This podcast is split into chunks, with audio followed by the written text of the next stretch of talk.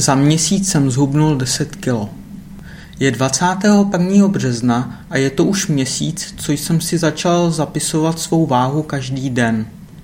Před měsícem jsem vážil 86 kilo a dnes vážím 76, takže jsem za jeden měsíc zhubnul 10 kilo, což je dobrý výsledek.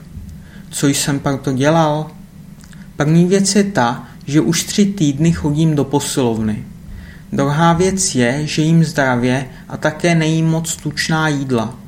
Třetí věc je, že jsem přestal kouřit. Je to taky důležité, protože když chodím do posilovny, musím tam být fit. Lidi, co kouří, mají problémy s dýcháním a nemůžou tolik cvičit. Myslím si, že jsem proto udělal, co jsem mohl. Pamatuju si, že na začátku ledna jsem vážil 90 kg a byl jsem docela překvapen, když jsem tu váhu viděl. Předtím jsem nikdy neměl tolik kilo. Myslím si, že kdybych neztratil práci, tak by mi to bylo jedno, protože bych stejně neměl žádný čas.